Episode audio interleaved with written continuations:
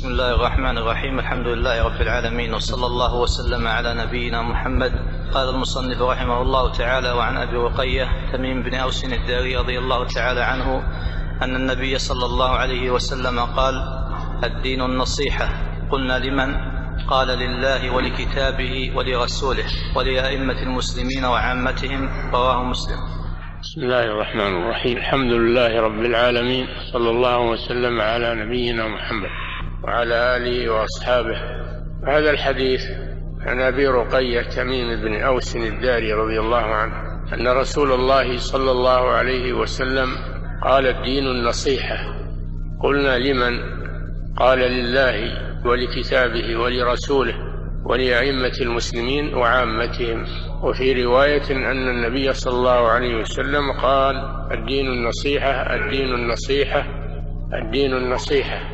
كرره ثلاثا من باب التأكيد ومعنى قوله الدين النصيحة النصيحة هي الخلوص يقال شيء ناصح يعني خالص خالص من الغش يقال عسل ناصح ولبن ناصح يعني خالص من الغش والأخلاق الرديئة وهكذا دين الإسلام فإنه خالص من كل باطل ومن كل خداع ومكر وغش وخيانة فهو دين خالص دين صاف وكذلك المسلم يستوي ظاهره وباطنه على النصيحة والسلامة من الأخلاق السيئة والخيانة والغدر وغير ذلك. أما الذي يغش أو يخدع أو يمكر أو يختلف ظاهره عن باطنه فهذا ليس من الدين.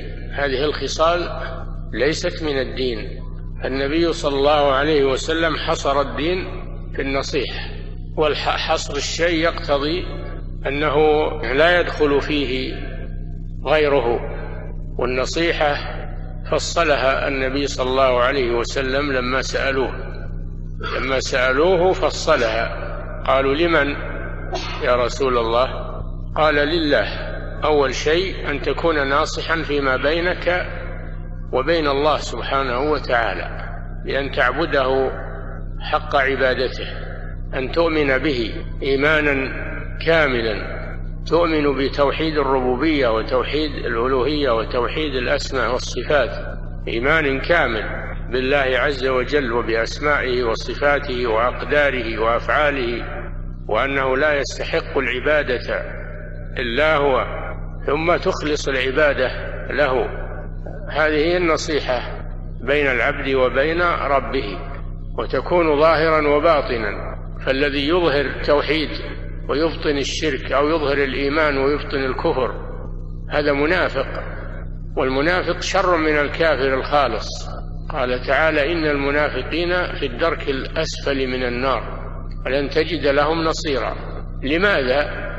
لأنهم يخادعون الله والذين آمنوا يظهرون غير ما يبطنون وهذا أعظم الخيانة.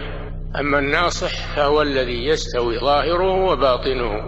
مع الله أولا فيكون ناصحا لله عز وجل. فإذا قال لا إله إلا الله عمل بذلك فلا يعبد إلا الله عز وجل.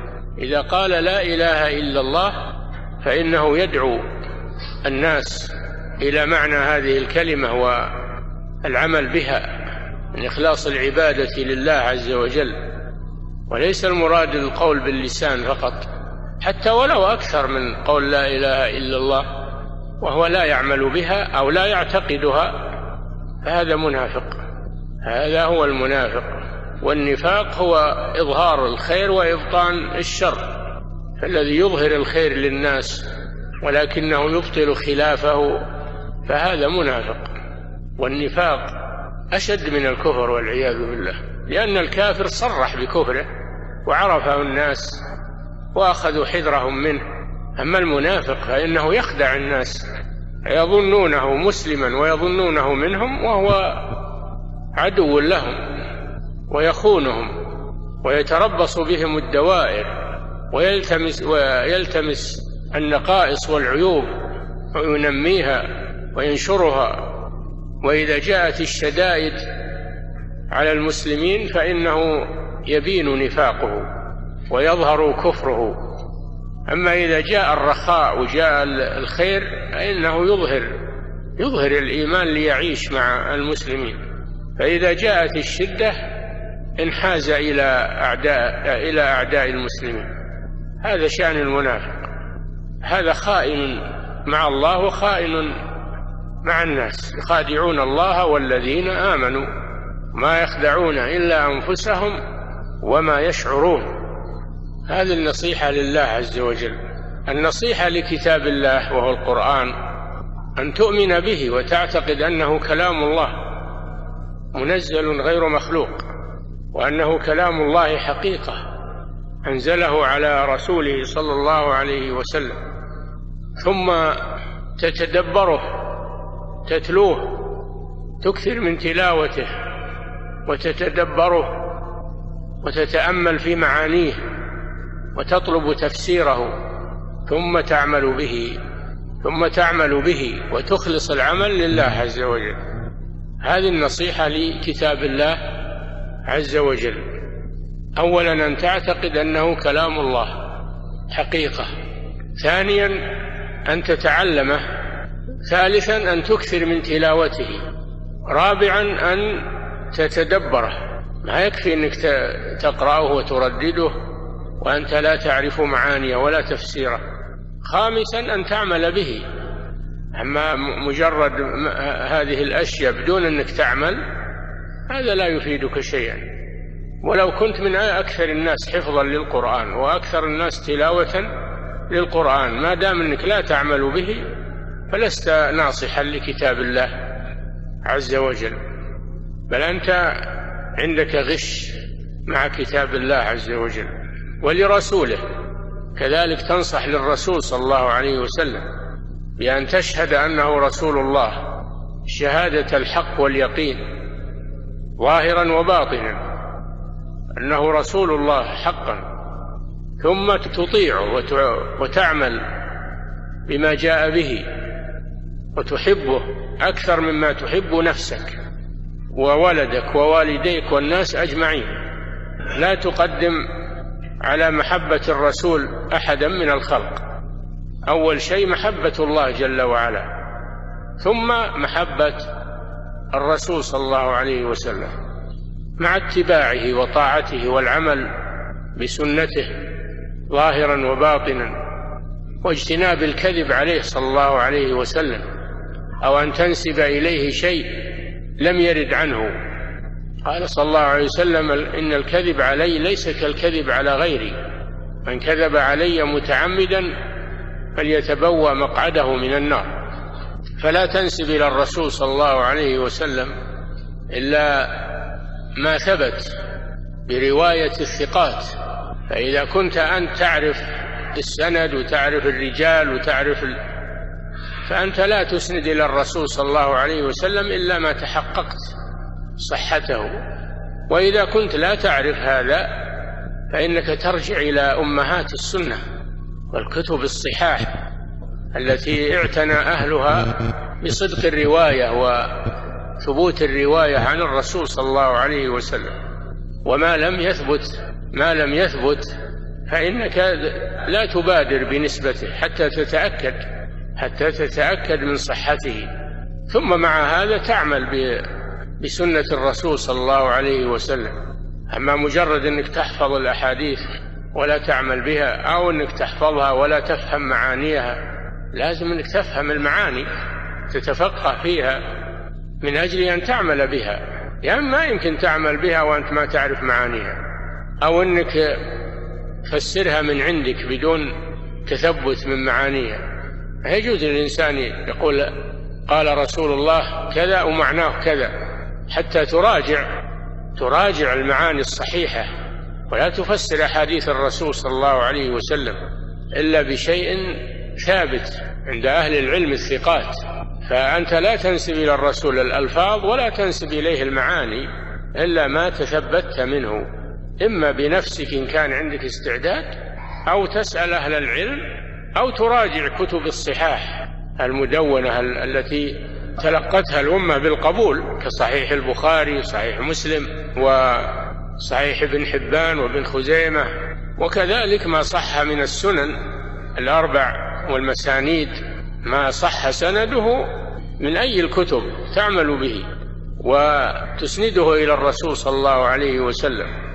هذه هي النصيحة لرسول الله صلى الله عليه وسلم.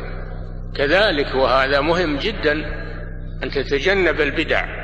قال صلى الله عليه وسلم من عمل عملا ليس عليه أمرنا فهو رد وإياكم ومحدثات الأمور. عليكم بسنتي وسنة الخلفاء الراشدين من بعد. تمسكوا بها وعضوا عليها بالنواجذ وإياكم ومحدثات الأمور فإن كل محدثة بدعة وكل بدعة ضلالة. تتجنب البدع التي لم ترد ولم تثبت عن الرسول صلى الله عليه وسلم. ومن ذلك أيضا أن الحديث الضعيف الذي نص أهل العلم على ضعفه أنك لا تنسبه إلى الرسول صلى الله عليه وسلم على سبيل الجزم وإنما تقول يروى عن رسول الله أو ورد عن رسول الله بصيغة التمريض. ولا تقل قال رسول الله كذا أو فعل كذا بل تأتي به بصيغة التمريض من باب الأمانة. هذا كله فيما يتعلق بالنصيحة لرسول الله صلى الله عليه وسلم. كذلك من النصيحة لرسول الله صلى الله عليه وسلم أن لا تدخل في تصحيح الأحاديث أو تضعيفها وأنت لست ليس عندك مقدرة. لا يدخل في هذا إلا أهل الفن وأهل الاختصاص من الراسخين في العلم والرواية. أما ما ظهر على كثير من الشباب ومن من الجرأة على الأحاديث والتصحيح والتجريح فيها ومن غير علم ومن غير أن يسبق لهم دراسة وخبرة ولا تلقى للعلم عن العلماء فهذا خطر شديد وهذا جراءة على سنة الرسول صلى الله عليه وسلم وليس من النصيحة لرسول الله ليس من النصيحة أن يتدخل الجهال يسمون أنفسهم بالمحدثين بناء على أنهم اطلعوا على كتاب أو على كتب أو بناء على أنهم حفظوا عددا من الكتب هذا لا يعطيهم أنهم صاروا محدثين. محدث هو من هو مختص ومتخصص في علم الرواية وهذا فن عظيم يتلقى عن العلماء وعن أهل الخبرة. أو كل واحد يطالع ويظهر على الناس ويصحح ويضعف في الأحاديث أو يفسرها من عنده ويشرحها من عنده بدون فهم صحيح وبدون هذا من الغش لسنة الرسول صلى الله عليه وسلم. الواجب أن تحترم السنة ألا يدخل فيها إلا من هو مختص بهذا العلم. والنصيحة لأئمة المسلمين ولاة الأمور. المراد بأئمة المسلمين ولاة الأمور. ولاة الأمور النصيحة لهم باعتقاد ولايتهم. اعتقاد ولايتهم والسمع والطاعة لهم بالمعروف. السمع والطاعة لهم بالمعروف والقيام بالمهام والأعمال التي يسندونها إليك فالموظف والمدير والمدرس والقاضي والمفتي وكل من ولي عملا من عمل المسلمين والله ولي الأمر عليه فإنه يجب عليه النصيحة فيه بأن يقوم به على الوجه المطلوب فإن نقص أو قصر فإنه ليس ناصحا لولاة الأمور. ليس ناصحا لولاة الأمور لأنهم ائتمنوه على هذا العمل فلم يقم به أو تهاون فيه. وكذلك من النصيحة لولاة الأمور مناصحتهم عن بعض الأخطاء التي تحصل أو لا يعلمون عنها يبلغون بها إن كانت من غيرهم وإن كانت منهم يبين لهم أنها خطأ وأنهم أخطأوا. لكن لا يكون هذا في المجالس أو على المنابر أو إنما هذا يكون بين الناصح وبين المنصوح بين الناصح وبين ولي الأمر. إما مشافهة وإما كتابة وإما بأن يوصي من يتصل به وينبهه على ذلك. ليس من النصيحة لولاة الأمور الكلام فيهم في المجالس أو في غير ذلك. لأن هذا من من الخيانة لولاة الأمور.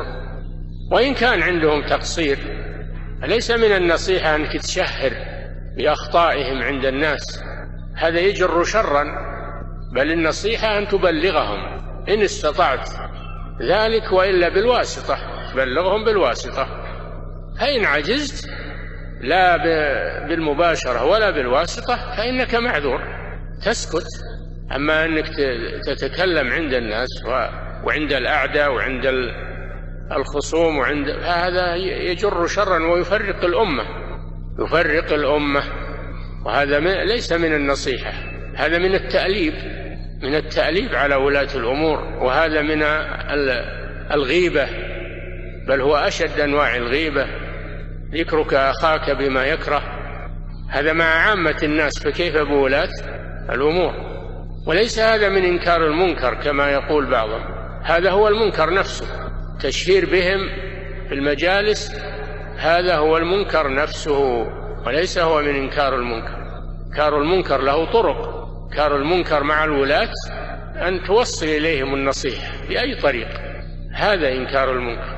أما إذا عجزت عن ذلك فإنك تسكت لأنك معذور ولا تتكلم فيهم وتقول هذا إنكار منكر. هذا ما يجدي شيئا بل هذا يزيدهم حقدا ويزيدهم غيظا على رعيتهم تحصل المفاسد. أو أنهم يتسلطون على الدعاة وعلى طلبة العلم وعلى يتسلطون عليهم بسبب هذا الكلام الذي يقال وينشر. فيجر ذلك شرا على الأمة. هذا ليس من النصيحة لولاة الأمور ولا من إنكار المنكر. وكذلك من النصيحة لولاة الأمور الدعاء لهم الصلاح لأن صلاحهم صلاح للأمة. أما اللي يدعو عليهم لأن بعض بعض الناس أو اللي عندهم غيرة شديدة يدعو عليهم. هذا ليس من النصيحة. الواجب الدعاء لهم بالصلاح والاستقامة. يدعى لهم في الخطب ويدعى لهم في المجالس ويدعى لهم بالصلاح لا تمدحهم. هو المطلوب إنك تمدحهم أو تثني عليهم. المطلوب إنك تدعو لهم تدعو لهم بالصلاح والاستقامة والهداية. ولهذا يقول الفضيل بن عياض رحمه الله لو علمت أن لي دعوة مستجابة فصرفتها للسلطان وهذا من الفقه لأن صلاح السلطان صلاح للمسلمين. فهذا من النصيحة لولاة الأمور أن تدعو لهم. قد سمعنا عن بعض المتعالمين أو بعض يقول لا الدعاء لهم هذا من من النفاق أو يقول هذا يبرر ما هم عليه من الخطأ. لا أنت ما أنت تمدحهم وتدعو لأن أن يزيدوا من الخطأ وإنما تدعو لهم بالصلاح. تدعو لهم بالصلاح والاستقامة. يقول هذا مداهنة دعاء لهم هذا من المداهنة. هذا لم يرد عن عن السلف. هذا ورد النصيحة لولاة الأمور أعظمها. النصيحة لأئمة المسلمين أعظمها الدعاء. الدعاء لهم بالصلاح. وورد عن السلف أنهم كانوا يدعون لولاة الأمور. حتى أنهم نصوا أن أنه يدعى لهم في الخطب. خطب خطب الجمعة والأعياد ونصوا على ذلك. فهذا أمر معروف عند الأمة. الذي ينكره إما لجهله وإما لأن في قلبه غل وحقد. والنصيحة لعامة المسلمين بعد الولاة تدعو للرعية لعامة المسلمين. والنصيحة تكون بالصدق في المعاملة في الصدق في المعاملة. أما الذي يغش في البيع والشراء والمعاملات فقد قال صلى الله عليه وسلم من غشنا فليس منا. أخوك ائتمنك على هذه المعاملة على المشاركة على البيع والشراء على ائتمنك على هذا ثم تخونه. هذا من الغش.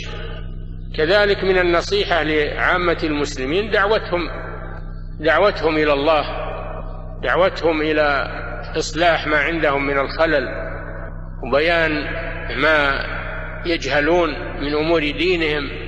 كذلك من النصيحة لعامة المسلمين الأمر بالمعروف والنهي عن المنكر بالطرق الشرعية هذا من النصيحة. الأمر بالمعروف والنهي عن المنكر هذا من النصيحة لعامة المسلمين.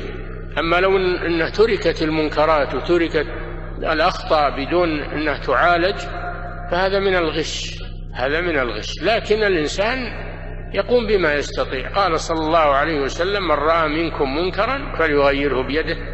فإن لم يستطع فبلسانه فإن لم يستطع فبقلبه. وذلك أضعف الإيمان. فأنت تنكر المنكر بحسب استطاعتك إن كان لك سلطة وولاية تنكره باليد إن كان مالك سلطة تنكر باللسان بالبيان والدعوة والأمر بالمعروف والنهي عن المنكر إن كان ما تقدر على ذلك تنكره بلسانك بقلبك وتبتعد عن أهله. وعن مكان الشرور تبتعد عنها. تنجو بنفسك على الأقل. هذا من النصيحة لعامة المسلمين. من النصيحة لعامة المسلمين أن أخاك إذا استشارك إذا استشارك وطلب منك النصيحة أن تبين له وجه الصواب.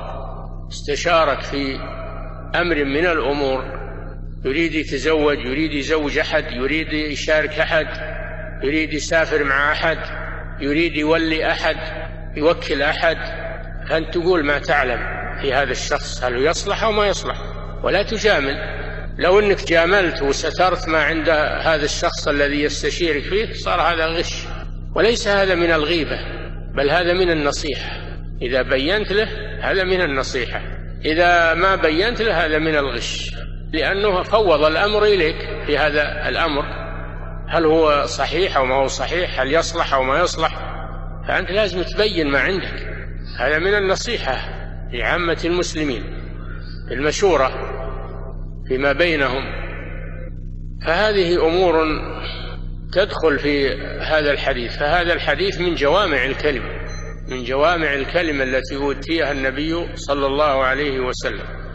فكل الدين كله هو النصيحة. ولهذا قال الدين النصيحة. الذي ليس عنده نصيحة ليس عنده دين. إن كان ما عنده نصيحة أبدا ليس عنده دين أبدا؟ وإن كان عنده نقص في النصيحة صار عنده نقص في الدين. فالدين يكمل وينقص ويزول بسبب بسبب عدم النصيحة أو نقص النصيحة. هذا والله أعلم وصلى الله وسلم على نبينا محمد وعلى آله وأصحابه أجمعين وأصحابه أجمعين